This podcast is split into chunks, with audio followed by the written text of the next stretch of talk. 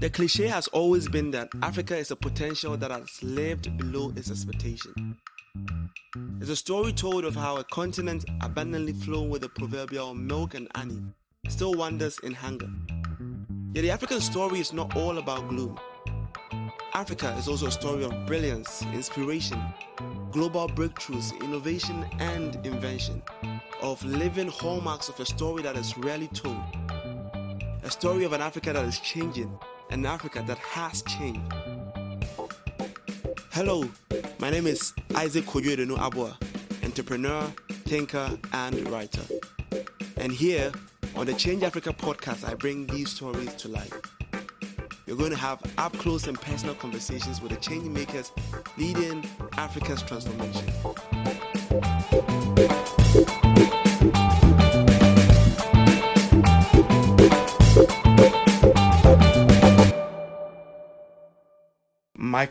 Lawal, thank you very much for coming to the Change Africa podcast. Michael Lawal is the CEO of Sendit, which is a payments and remittance company, and we're happy to talk to him about how he's solving some of the biggest African challenges. Michael, again, thank you very much for coming to the Change Africa podcast. Thank you very much for having me. Great. So you are working on a company that is, I believe, solving one of the biggest problems when it comes to um, the financial ecosystem in Africa. Even though there are a lot of companies that are working on remittance and payments, there's still a lot of gaps for people to easily send money to um, to their mothers, their friends, their parents across borders. So tell us about what you're doing at Sendit and how different it is um, um, to other solutions in the market, specifically to the problem of solving remittance payments across borders. Absolutely. Thanks, thanks, Isaac, for uh, for having me on the show. And just to kind of put it out there, um, I know that it, we a lot of people automatically um, put sending their money as a remittance company. We we're not a remittance company. Remittance is part of this uh, of the value added service we look at we're providing uh, for diasporas and people within the emerging market Africa. Um, to us, we are we we are a social impact business we're focusing to, to on one key aspect, and that is the financial exclusion. So we we have a lot of African um, entrepreneurs who are very swift in adopting the Western model when it comes to business model in Africa. But you only have a few of them who literally try to model their business to the real problem facing that continent. So let's look at those that have been successful. Flutterwave, Paystack. These gent guys, they're so ingenious that they customize their solution to the market, to the problem in the market not trying to be a PayPal or trying to be um, any other Western business and more, try to model in Africa. 80% of time that fail. There's a lot of white label solution in the world today to do remittance. So remittance to us is not a problem that is not solved. It's a problem that is solved, but there is a there is a gap for innovation. But now, in terms of financial exclusion, that is a problem that is not solved. That is a huge problem. Thanks for the likes of um, of of, of um, um, M-Pesa in Kenya. Thanks for the uh, M-Pesa introducing the use of unstructured um, of, of, of voice technology, USSD, which now makes it easy for banks to enable people in rural villages to use a cheap and paying phone to make payment and to receive payment. When you look into that, M-Pesa was able to, mobile money was able to connect a lot of people who are financially excluded into the payment ecosystem. And that's how we, we, we, we love to tell our story. Our story is not just to be another remittance company that enable the diaspora to send money back up. No, our story is to give one-stop payment, end-to-end payment for diasporas living abroad, for diaspora, for, for, for international students, for, for, for traders in Africa, sending money out of Africa. That's where the real problem is today. In Nigeria, for example, people can send more than $20 uh, $200, pardon me, out of Nigeria today. And that explains the reason why a lot of businesses in Africa resulted in the use of Bitcoin, right? Because the, people are looking for alternative to ease their pain. People that Africa today is still a high consumer uh, centric continent. production, we begin to manufacture things in Africa, but we're not there yet. We still rely heavily on importation of goods and services from Western country. Most of the people, most of traders that import from abroad, they face the problem of the US dollars friction. That friction is what we come in to take out there. Where you can travel and send money from Ghana, from Nigeria, out of Africa into the US, into Europe, into China, without any any pain, without any need for you to go to your bank and queue for 10 days or wait for SEPA or CHAPS payment to be made, losing a lot of money in the process while you're doing multi-currency exchange in that process. So in as much as people say, oh, Send Money is a remittance company, we like to position ourselves as an end-to-end payment company serving the emerging economy. Yeah, um, that's very inspiring, and thank you for reshaping the ideology I have because yeah, it looks um, on face value like that, but obviously every company is more than that, and uh, the people who can tell the stories of the company best are the founders.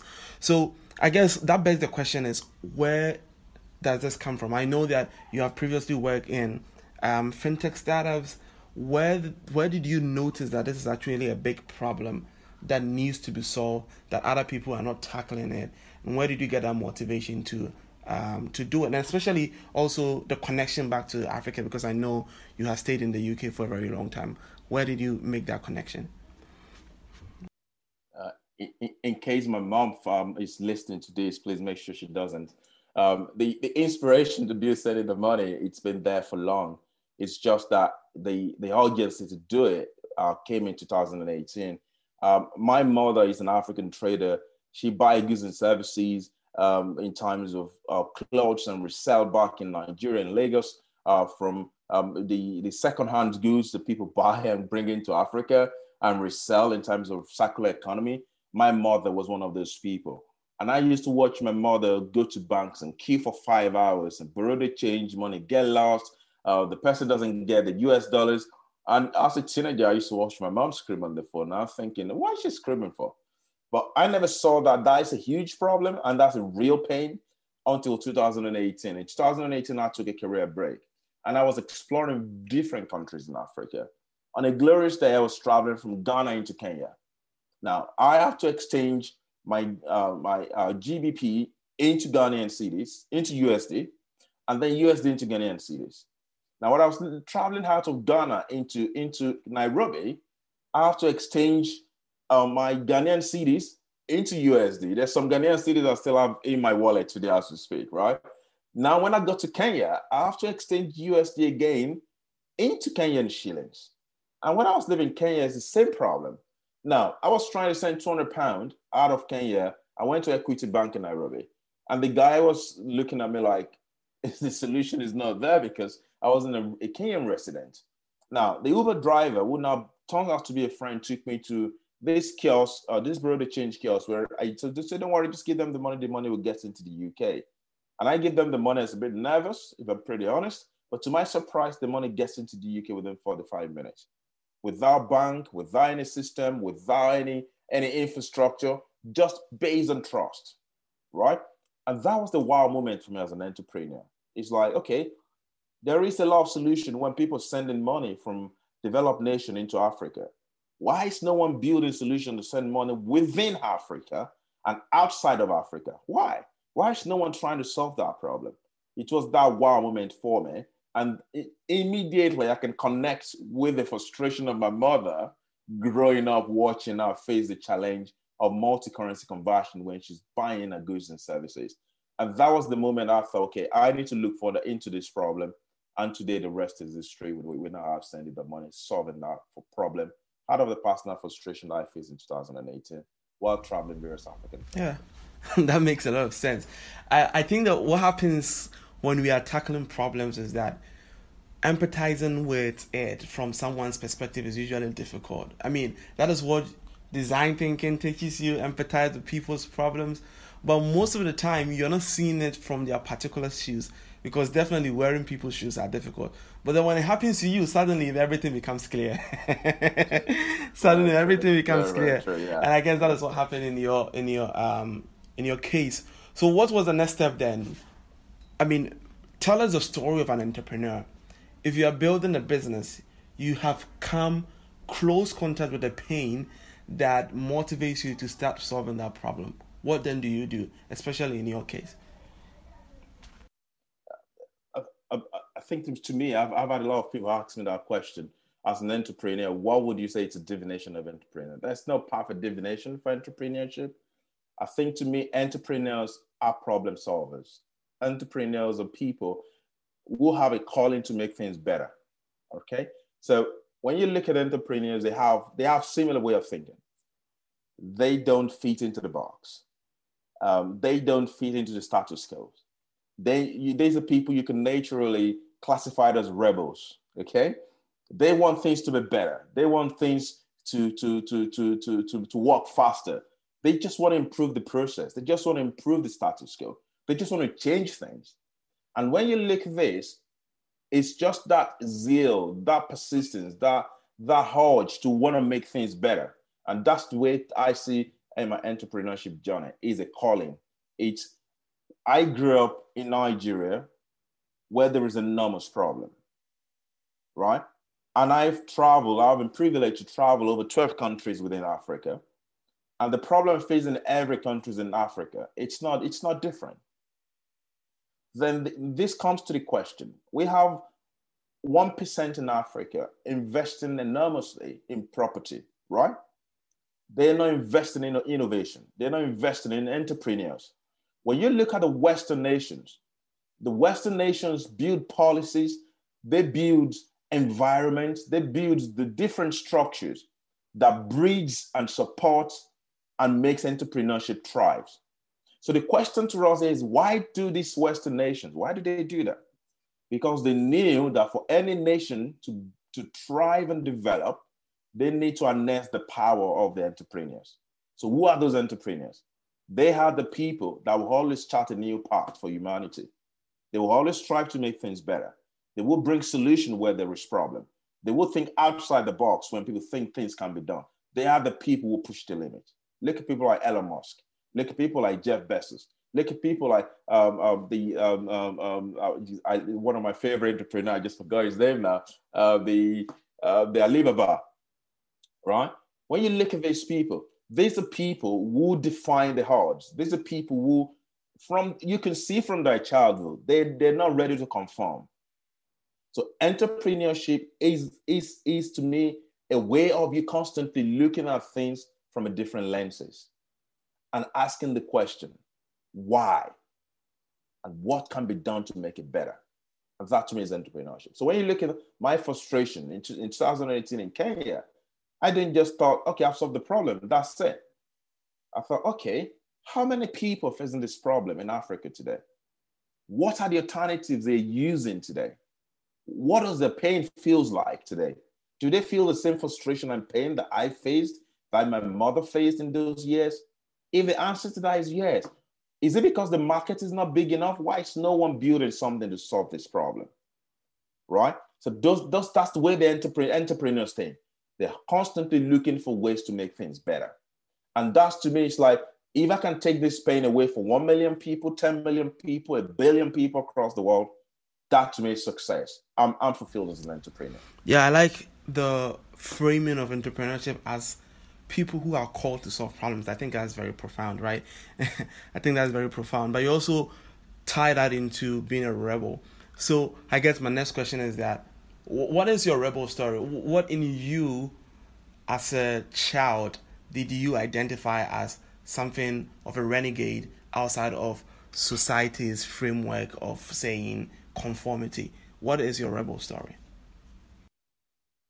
Well, I, am someone who always tell people never to confirm. So, because the moment it's my own rebel story, I was yeah, that's a long time ago. That's yeah, you would like to hear that. you know, I'm one of those. Uh, I'm one of those kids who will um, who would who would take um uh, who will take this you know those stereos our dads used to have in Africa in those days. We will take those stereos and break them all apart because I just want to know what makes that stereo make noise, what make what makes it transmit, right? That inquisitive nature does me a lot of trouble. You know, African parents, you know, it's not like here in Europe where you can beat children. You know, there's a bit of a corporal punishment in, in Africa. and then it's it's just it's, it's it's quite fun looking back now. No one ever asked me that question in times. What's my rebel story? It's been from childhood. It's just that that urge to want to know why has always been in me. I'm I'm one of those curiously minded child, and I'm very grateful to my parents. I grew up in an environment where um, following your passion and dream is is allowed, um, and I'm very grateful to my parents for that. Um, I watched my father. My father who started his own business and built his own business and employ a lot of people, and I saw how he, he, he solves problem. And I watched my mother as well. My mother, she was one of the famous hairdressers in Lagos. And I watched my mother, um, and, and, and then from being a hairdresser, she started the buying and selling of secondhand goods and resell um, across Lagos in Nigeria. And watching those zeal and those grit of my parent, and it, it kind of inspires me. Um, and it, it's, it's just the willingness not to conform, just to want to do things differently. Because I realized at the age of 11 that I'm, I'm different um, I just realized my brain is not wired the, the way every other kids are wired. Uh, it was really tough growing up, um, uh, trying to think differently, trying to have your own mind in an African environment where individuality is frowned upon. Uh, but I was very lucky in an environment that I grew up where that was a little bit celebrated. And I think I hold that a lot to those community, my parents, and the Anglican church uh, in those days uh, that we're part of in terms of enabling us to be ourselves and, and read. And I think one, one very good moment for me in my life that changes everything was when I came into philosophy. You know, I was in the library, 11 year old child was in the library, and I was looking through a philosophical book. I just want to know why things happen and the reason why things aren't the way they are.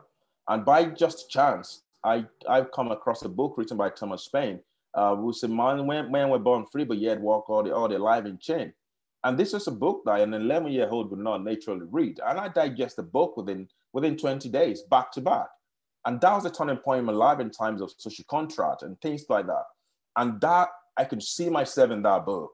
Like, okay, social, social contract, okay, government holds the citizen ABC, and the citizen holds government ABC. And there was a lot of conversation between three philosophers philosopher, uh, in times of people should be controlled. People should not be controlled. People should have their freedom. What is freedom? Too much freedom can be a problem. And that makes me see society in a different light from just three philosophers. And I've grew up reading so many about philosophies from psychoanalytic theories, Sigmund Freud and Carl Jung, in terms of human psychosexual theories. And all these philosophies, when you look at it, it makes you step back and look at society in a different way as a rebel because you realize that everything around us is construct. And those things are ideologically driven. And those ideology are rooted in philosophy. You look at money. money is a philosophy rooted in ideology. And that's why the whole world is so afraid to talk about money. A lot of families they're so afraid to talk about money, and yet money controls the entire world. So the rebel me started from a very young age, and I'm very grateful that I grew up in an environment where those uh, that rebel in me was not killed, but was rather encouraged. You know, this is a very fascinating thought, right? Because I have a theory that non-technical founders are people who live at the nexus of philosophy and and psychology, because product building is a lot of understanding of human nature, which is a lot more psychology. But then the philosophy comes in the ability to be able to just break down problems at at a at a at a macro level into small levels starting from first principles. And i've always had that. And so i think that this is some way of validation of that kind of theory that i formed around especially non-technical founders who are not um, in tech companies who are not necessarily building the product themselves but then lead in that way. I think that is their their defining value proposition and i like that. Also i like that you were talking about thomas paine because myself um, when i was 16 i read common sense one of the defining moments in my life when i read um, um, common sense. So i'm familiar with the works of thomas paine um, Rights of Man age of reason all interesting works right? So i, think it's very crucial as you were saying um, i can relate to the rebelness of um, the kid in africa who lives Absolutely. inside his mind, who's challenging everything, who becomes nuisance to his teachers. And then my, that goes to my next, that, that, uh, you know, um, you're asking too much questions. A child is not supposed to ask too many questions. All of that, and this is something that I talk to with with with the burgeoning um, um, um, young people that we have now. How do we make sure that we nurture curiosity? Because I think that for children, one of the biggest things that you can do for a child is to be able to nurture their curiosity. But then I find that our educational system, unfortunately, tends to do the opposite. That is, kill the curiosity in people. So you see that people growing is directly um, proportional to them losing their um, inspiration and curiosity to find and do things that, um, as a child, they were just brilliantly um, um, uh, and wide-eyed um, attracted to. What, what do you have to say about that? It's it's see when the when you look the, the template, the playbook we have in Africa today, in terms of our educational system, in terms of our monetary system, every system we have in Africa today, it's not developed by Africans. Every system we have in Africa today is developed by the colonial masters for Africa. Then you ask yourself that question. Why do they give us a system? They give us that system so that they can control the entire Africa by proxy.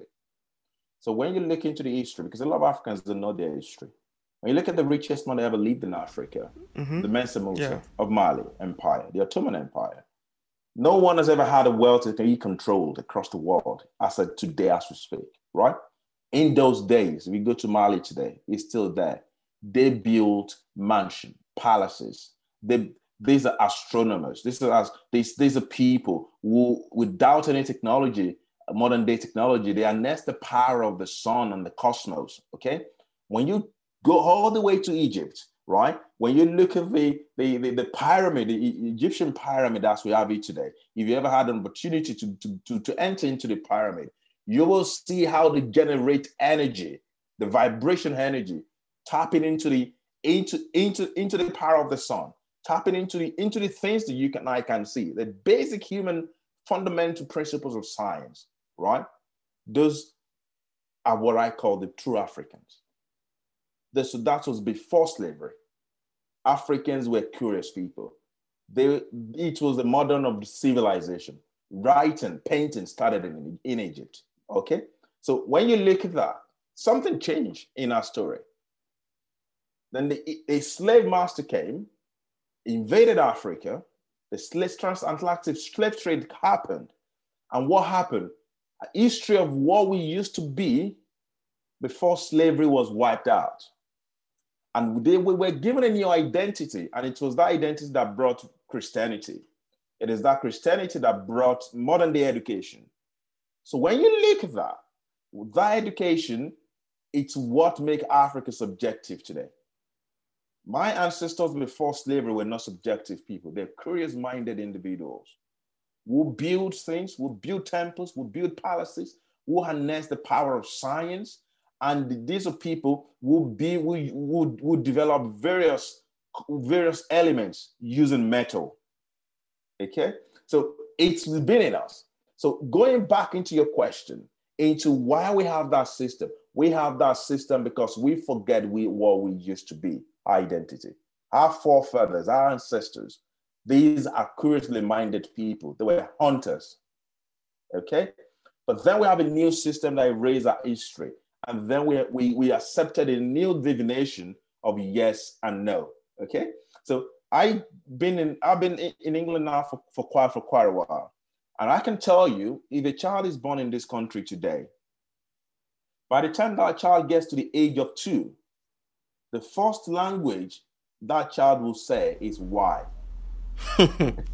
After saying that, and mom.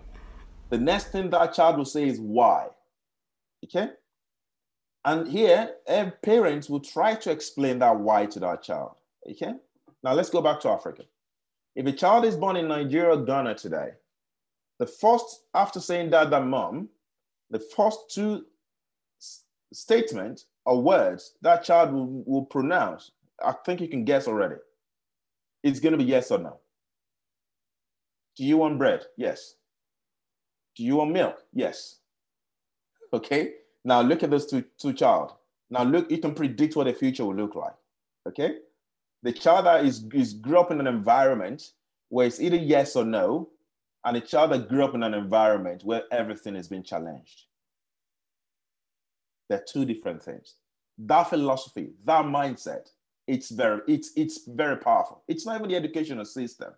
So when you look at we in Africa, many Africans across the world will spend millions of nairas, millions of Ghanaian cedis to go abroad and study in the most prestigious university. Why?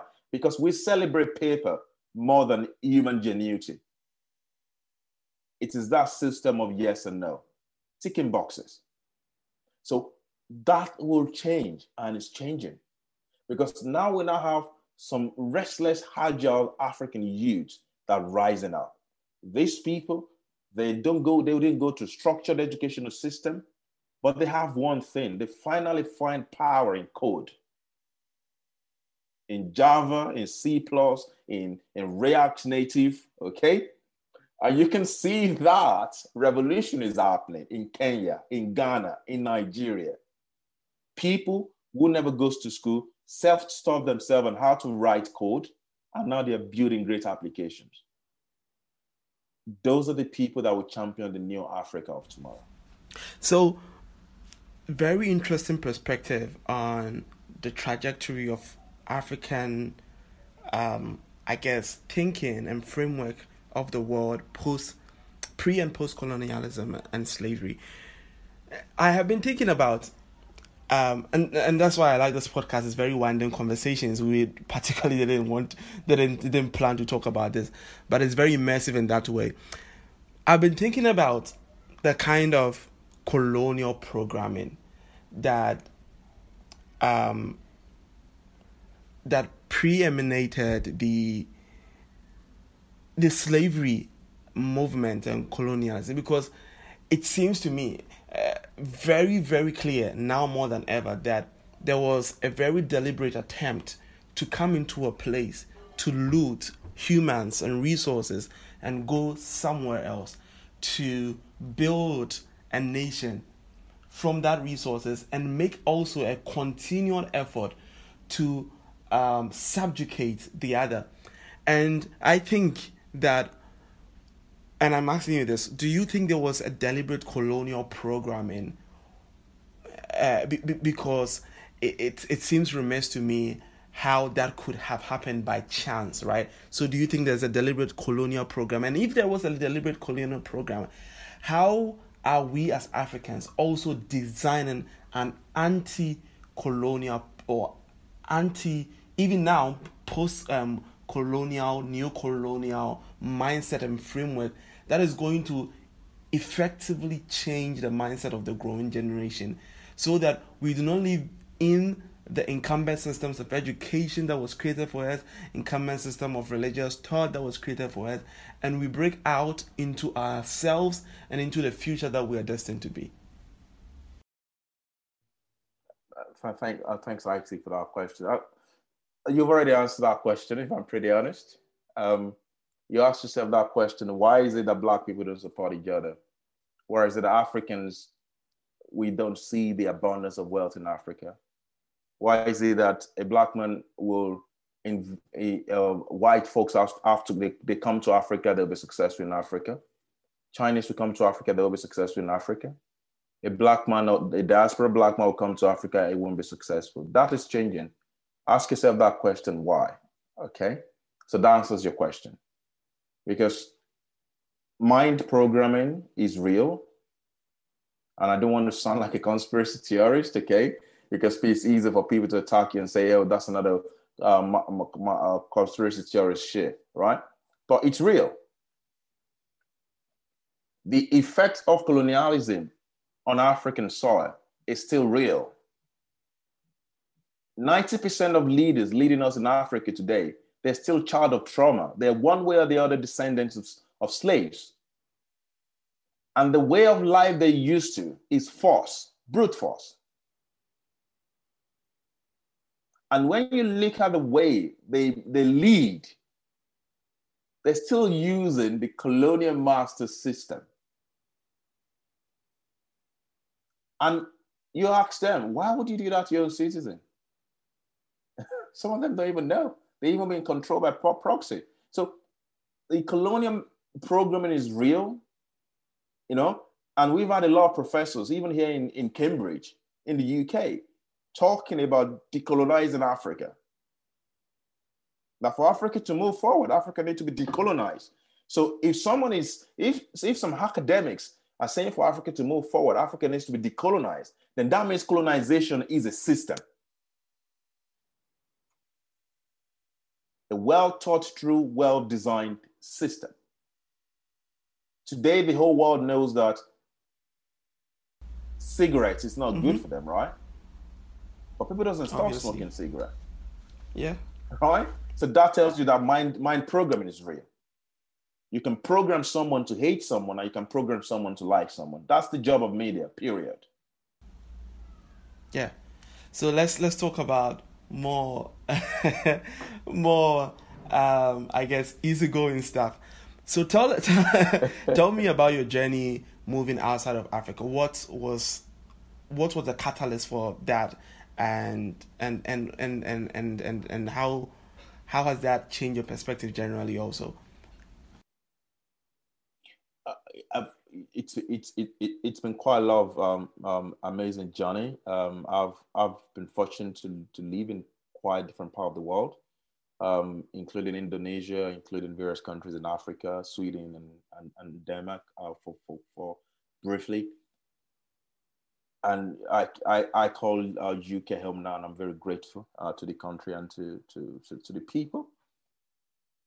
But one thing still remains is leaving the African soil is because you know that the environment is not there to support you. And that's that's quite painful. And when you look at Africans all across the world today that have left African soil, they're doing amazingly well. What's the difference? The difference is there is opportunity. And for those who are ready to take those opportunities, it's there for their taking. On African soil, thanks to the likes of Rwanda that are giving us a new, a new, a new narration. Right? When you lick the African soil, you have it's really hard for a son of no man to become somebody. Everything is highly political. There is nepotism. You have to know someone to get something. So when you have a system like that, it's really hard to break even when you don't belong to, to the to the to the cabal, to the, to the people, the padabi. But in the Western world, don't get me wrong, they have their it's everything is not nice and rosy. But if you're determined and you you you you you're resilient enough, you can build something and make something for yourself. So you can see the difference between those two systems. And looking back, that's the reason why some of us will not rest until we see the African of our dream. Because I don't want my generations coming after me to leave Africa before they can achieve their dream. And that's my story. Okay. So let's talk back. Um, let's come back to entrepreneurship. Um, I mean, you have led senior positions at some startups in the past. In your personal journey, what do you think is the most challenging thing that still faces entrepreneurs now, especially from your perspective? The most challenge. Cha-. I get a question? So I was saying that you have led senior positions at startups. Now you are building your own startup. Is there something that you realize that is the most challenging, especially from where you are sitting as an, as an entrepreneur? life itself is a challenge. life itself is a challenge, and you know, it's challenge that actually make life more interesting. So, um, to to me, as, as, an entrepreneur, it's about rising to the challenge. Um, and like I said, when you look at people within um, within the startup ecosystem, these are individuals that like, and I've, I've, I've made mention of that in my previous definition of of, of one entrepreneur, who is an entrepreneur when you look into that, it's just being in that community of people who are, wants to make a change. So what I call my own tribe. Okay. So when I read in the news that uh, Paystack was acquired by Stripe, I was happy. I celebrate that. When I heard that um, will become a billion dollar company, I was happy. I celebrated them. Why? Because that's those are my tribe. I don't need to know them one on one or personally, but to me, that's a validation that entrepreneurship pays in the long run. It's not easy. If it's easy, everyone will be doing it. So we need to be very, very honest as well and, and, and face reality check. It's not for everyone, but it always pays in the end. So my greatest challenge as an entrepreneur is not being able to to build as many solutions that I want to see in the world, if that makes sense. Because you can't you, you can't be jacks of all trades. You got to focus on one thing and do it well. yeah.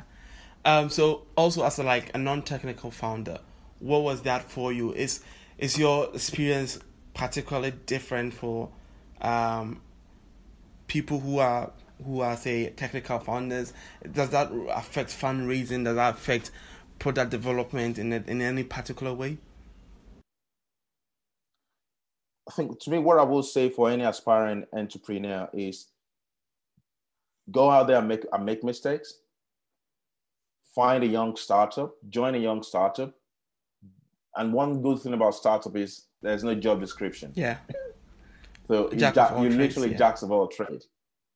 And that gives you the opportunity to understand how your developers think in that company, that startup that you join.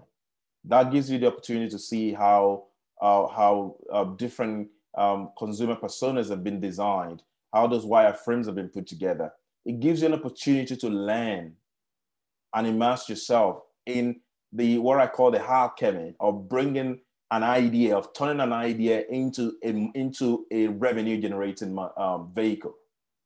And once you gain, gain those ideas, then you will make less mistake when you want to go and do it yourself and bring a team together.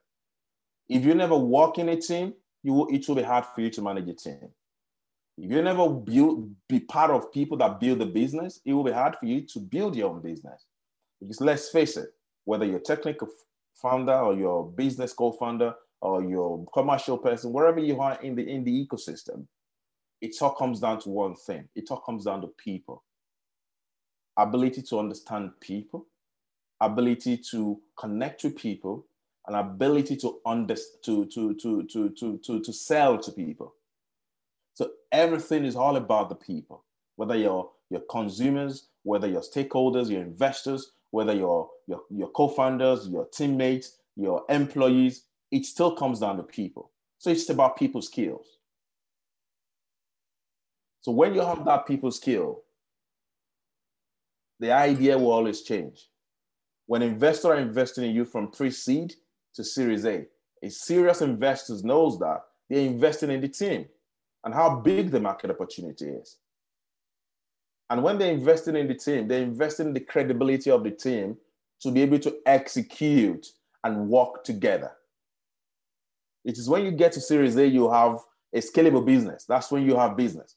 Before you get to Series A, from pre-seed to Series A, you have no business. You're still figuring things out. And any investor that invests at that stage, they were they are investing in the team. They're taking a bet on the team and the and how big the market is. So this makes you now comes to one thing. It's all about the people. If you want to be a successful entrepreneur, you have to understand people. You don't have to be you don't have to be someone who, who, who pleases people all right? Because sometimes you got to fire people, it's part of the journey, all right? But you need to understand the basic rudiment of connecting with people. And to me, my own superpower is empathy, right? I, I, rule, I, I lead as a servant. I don't see myself as, as someone who would tell people do ABC. I want to make sure that if you're working together with me, does this align with your purpose in life? Does it align with your goal in life? What do you really want to achieve in your life? When you bring same people together who have the same definite of purpose, they can achieve it. You know, that reminds me of um, someone I was trying to get to join our team. This is a young guy who was done with college. And we had we had a two hour call. Very therapeutic call with this young man. And it was supposed to be just be some sort of an interview but then ended up being an interview about his depression and the difficulty he was facing and his purpose and not being able to figure out. But then at the end of the conversation, it came down to him realizing that, well, this is actually what I am interested in. I'm not interested in working as a startup now, but I want to do data science. And then taking the next steps to doing those things in data science. And almost a year now, I can see that he's doing a lot of things. So I think that empathy is the word, right? Trying to really, really have that listening skill. And today, in my reflection, I I came to a conclusion of something that has been in my mind, but I've not been able to frame very nicely. That in a conversation, listening is more participation than talking. And that is something that we all should learn. In a conversation, listening is more important than talking. We need to be able to develop that skill of actively listening to people, even when they are not talking, right? And, and that tells us a lot about them. And I like that you are thinking of the framework of people literally connecting with their purpose. One of the books that I read that I was very um, impressed with, I think it has to be Jim Collins' books, and I think so. And, and, and it was talking about the fact that if you were interviewing someone and then you had one question to ask them, what question would it be? And I think his answer was that if you had, say, five years to work to work on earth, would you work in this company? And that is a very definitive question, right? Of telling you how much you value working in this space. And if you don't, as much as you have value bringing to the company, you should probably go and work somewhere because uh, life you don't have so much time in life, and you want to put your um, your resources, your time, and your effort in places that really mean something to you. So I really appreciate that um, that coming from you. So how how is Send Money doing? I mean, after you have uh, you launched, how how has it been received from the consumer perspective, and and what are some of the new things that consumers who are using the product or looking to use the product should expect from Send Money? Uh, from from Sending the Money, uh, yeah, from Sending the Money, we we've done the initial early MVP test and we received a lot of feedback from there and a lot of positive feedback. Over 90, some like 95% positive feedback, which was great. Uh, we just we uh, we we finalizing our pre-seed investment so that we've completed um, the the actual public um, crowdfunding, there's still a lot of legals that goes on before the money hits our bank account. Um, so there's, there's, still a lot of things going on in the background. Uh, we once all that is all done, um, then that's when we'll move into times of um, actually executing the roadmap. Uh, our, our, consumers can look forward to um, how using sending the money uh, in Nigeria, Ghana, and Kenya uh, in the next um, um, three to six months. And they will, we will, I myself, I'm going to be on ground in Ghana, uh, in, in, Africa, uh, from end of May to first week in June. And I look forward to meeting as many partners and customers and African entrepreneurs as much as possible.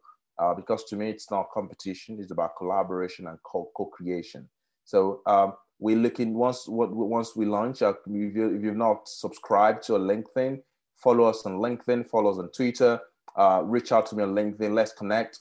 Um, um, it's, we, uh, we have a lot of exciting stuff planned for our roadmap, and we look forward to a lot of you joining us on, on this call. And for for in, in case this podcast may get into the ears of the power brokers in Africa, the time to believe in African entrepreneurs and to create an enabling environment for entrepreneurship in Africa is now. Yeah, I, I, I believe in that. I just want to chime in on collaboration because one of my favorite companies in the world is um, Stripe by and, and I, I love the Collison brothers so much for what they stand for. Stripe's strategy and mission statement is to increase the GDP of the internet. And what we find, I mean, what I find when I study great companies is that they're all about building the systems that other people can build on, right? They are less about the competition. Counterintuitively, that is what investors want to see in your slide how you're going to beat the competition. However, it's less about focusing on too much competition, but looking at ways that you can, and I ask, and in strives to increase the GDP of the internet. That is their mission statement, right?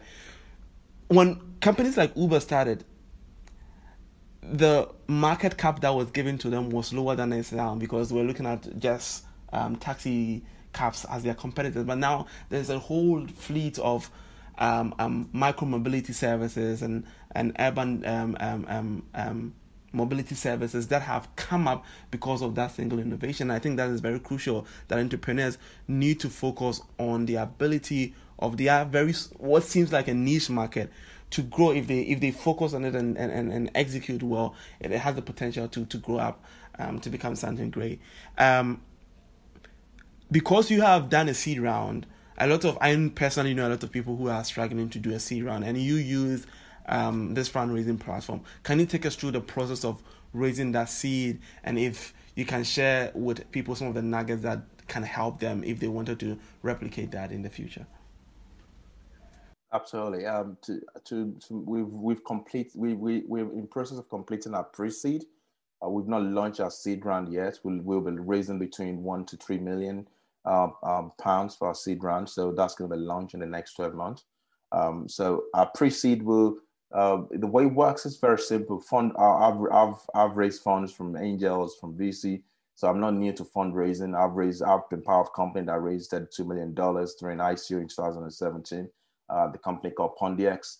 Um, so I'm not new to fundraising in times of, uh, but to me, one key lesson I can give to any entrepreneurs who's looking to raise funds, it's fundraising, it's about credibility more than anything. The investor is looking at, can this team can this entrepreneur, can this founder actually execute on what he's telling me he's going to do? So when you're talking to an investor, you are, as a founder, you are a chief de-risk officer. All right, you're not chief executive officer. You're a chief de-risk officer. Your job every day is to look at every single way to de-risk that business. And when you go into an investor, you're telling that investor the market opportunity, but how you will execute on your roadmap and ways at which you're looking to de-risk that business. Because the more you de-risk that business, the more you de-risk those investment they're gonna give to you. Hmm. Okay. So yeah, um, that's that's very interesting. If if you can also chime in about um, talk to us about the beginning of your career. Um, I want us to talk about career advice now because even even even from the less entrepreneurial perspective, what influenced the career decisions that you took right from school, and if you were to go back, is that something that you would change? Is that something that you would um, ask people to do differently? Um, to me, um, um, looking back into my entrepreneurship journey, uh, my own journey started at age of 11. Um, I, I, finally figured out that you can buy a M and, M and Go sweet in those days when we're young. Uh, I'm not sure you guys have it in Ghana. Um, and you can sell a, a sweet that you bought for two naira. You can send one, one, I think we have about 50 in one list, one single sachet. And I figured out that you can sell each of those little sweets for 50 50 kobo. Um, and i can make a return from two naira investment. I can make a return of 10 naira and one on one single sachet. That's how my entrepreneurship journey started. I realized the power of multiplication okay? So i designed a little system called if you're not multiplying you and you're not adding to it you're either subtracting or you're dividing that, the, the, the, that's my own rule. And that unconventional rule has served me really well. So to me, looking back is fear is the opposite of faith. If you think you can't do it, then you can't do it. If you think you can do it, yes, you can do it. So it all comes down to your mindset speaking those words and acting with faith, getting out of your comfort zone, taking honest, taking those risks, taking doing those things other people think is stupid to do, is what will get you to where you need to get in life. Whether you're building a business or whether you're working for a big business or whether you're an SME, for you to get to the other side of life, you have to conquer your fear because fear is an absence of faith. And when you say every entrepreneur that's achieved anything in life, they come to investors and say, I want to build a business that's going to do ABC. One thing I can tell you is the product will always change as the company grows. But what doesn't change is why the company exists. And that why is rooted in the in, in faith. Because that person knows that I've done my market analysis. The problem is big enough. It's a billion dollar com- uh, problem. And how I'm going to solve this problem, how I'm going to solve that problem, we'll figure out. Just let's go. Okay. Thomas Edison, 100 times one whole one times there was electricity. That is faith and conviction in what you believe in. Because not everybody's going to see it. Even you, people that are close to you will rubbish you on your idea. So if you don't believe in yourself and your idea and your convictions, don't even bother. because you will be the first to take a chance on yourself before the people will take a chance on you. That's very inspirational. Um, this is a this is quite a personal question, but talking about fear, do you personally have any fear, and how do you overcome it? Eight years ago, I, I make a conscious decision to, to to fight my fear, and that's where I in a year I pick one one thing that I'm afraid of, and I do the the the, the opposite. So when I was a child, I used to have a phobia for water. And a particular year i decided i'm gonna every i travel i i every travel every business travel i did that year was around cities with water. And i go on boat. Right? I used to have phobia for for for heights. Right? I went on skydiving. So fear it's a feeling. So it's fate. So to me what i do is to say what is it I'm afraid of? And I would do exactly that thing I'm afraid of. Exactly. It's, it's, it's about it's about no no no no. So I mean, you have learned some psychology. We have different ways of facing fears and phobia. We have systematic desensitization. We have the direct approach and all of that. But eventually, it all comes down to having to face the fears, right? it, all comes down to having to feel the fears. Whether you take your time slowly to do it, whether you do it one at a time, it all comes down to having to um, um, face it because that's the only way you you overcome it. You have to face it. Uh, in, in your experience, what do you think? What do you think that the failure to face your fear does to people?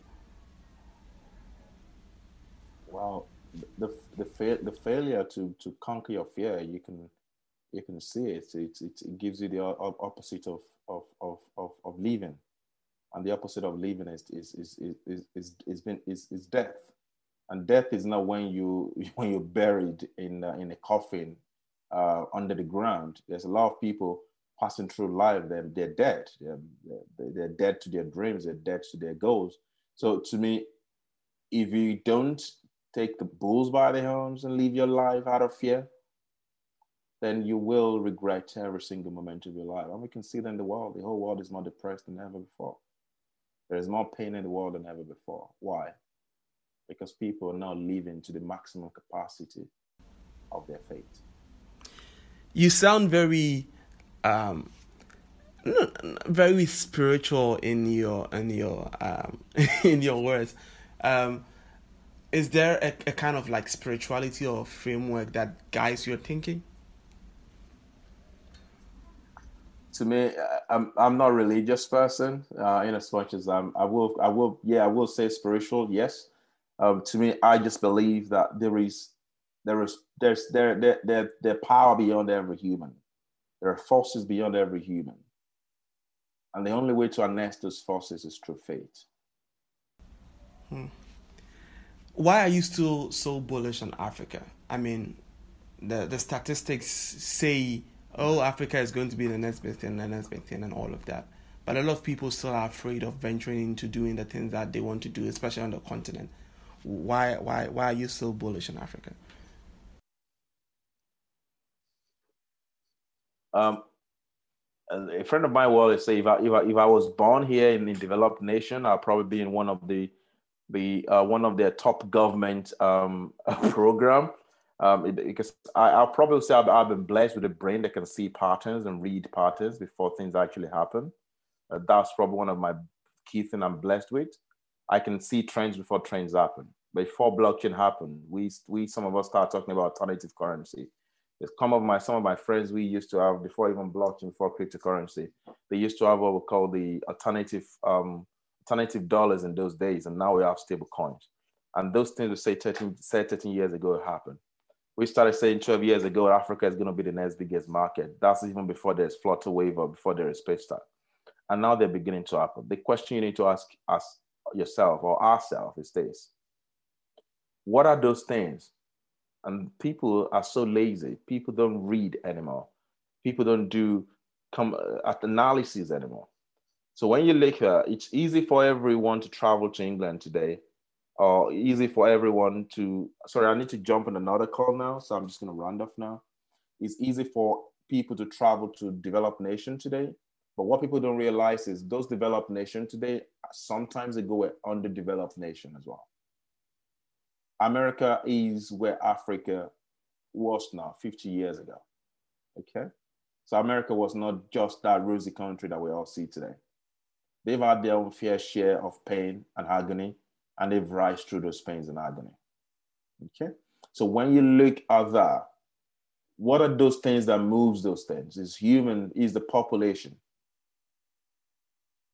Then you look at how agile that population is. Africa today, in the next 2050, Africa is estimated to be the fastest growing population, young population in the world. 75% of the total population in Africa today is between the age 16 to 25. When you look in Europe, Europe is having the highest decline population than any part of the world. So you don't even need to read a book or be an economist or one scientist to, to, to do that analysis. And that tells you the reason why they're investing so much in autonomous machine, because they knew that their population is declining. So when you look into that, the highest mobile penetration in the world is Africa. So that tells you the next billion mobile users are going to come from Africa. The entire the future of internet is mobile first. So you don't need to read the book for you to know that that is the future. That's literally a common sense. If you can read the history, the antecedents, then you can see and have a snippet into what future looks like. But the question is, will Africa take advantage and build the Africa of their dream? Or will Africa allow people from outside to come into Africa and build Africa and make them walk under them again in Africa? that's the question. I want to leave everyone listening. Thank you very much, Michael Lawal. Michael is the CEO and founder of Sendit.money. Michael is a social impact entrepreneur. He doubles also as a philosopher and an Africanist. Thank you very much, Michael, for joining me on the Change Africa podcast. It's been a pleasure. Isaac. Okay, sure, sure. Thank you very much. Thank you. yeah. Thank you. Bye. Cheers. Bye for now. If you enjoy listening to this podcast, subscribe to this podcast to get notified about new episodes every week and leave a review on Apple Podcasts or anywhere else you get your podcast. Join us next week for more thoughtful conversations with Africa's most inspiring leaders.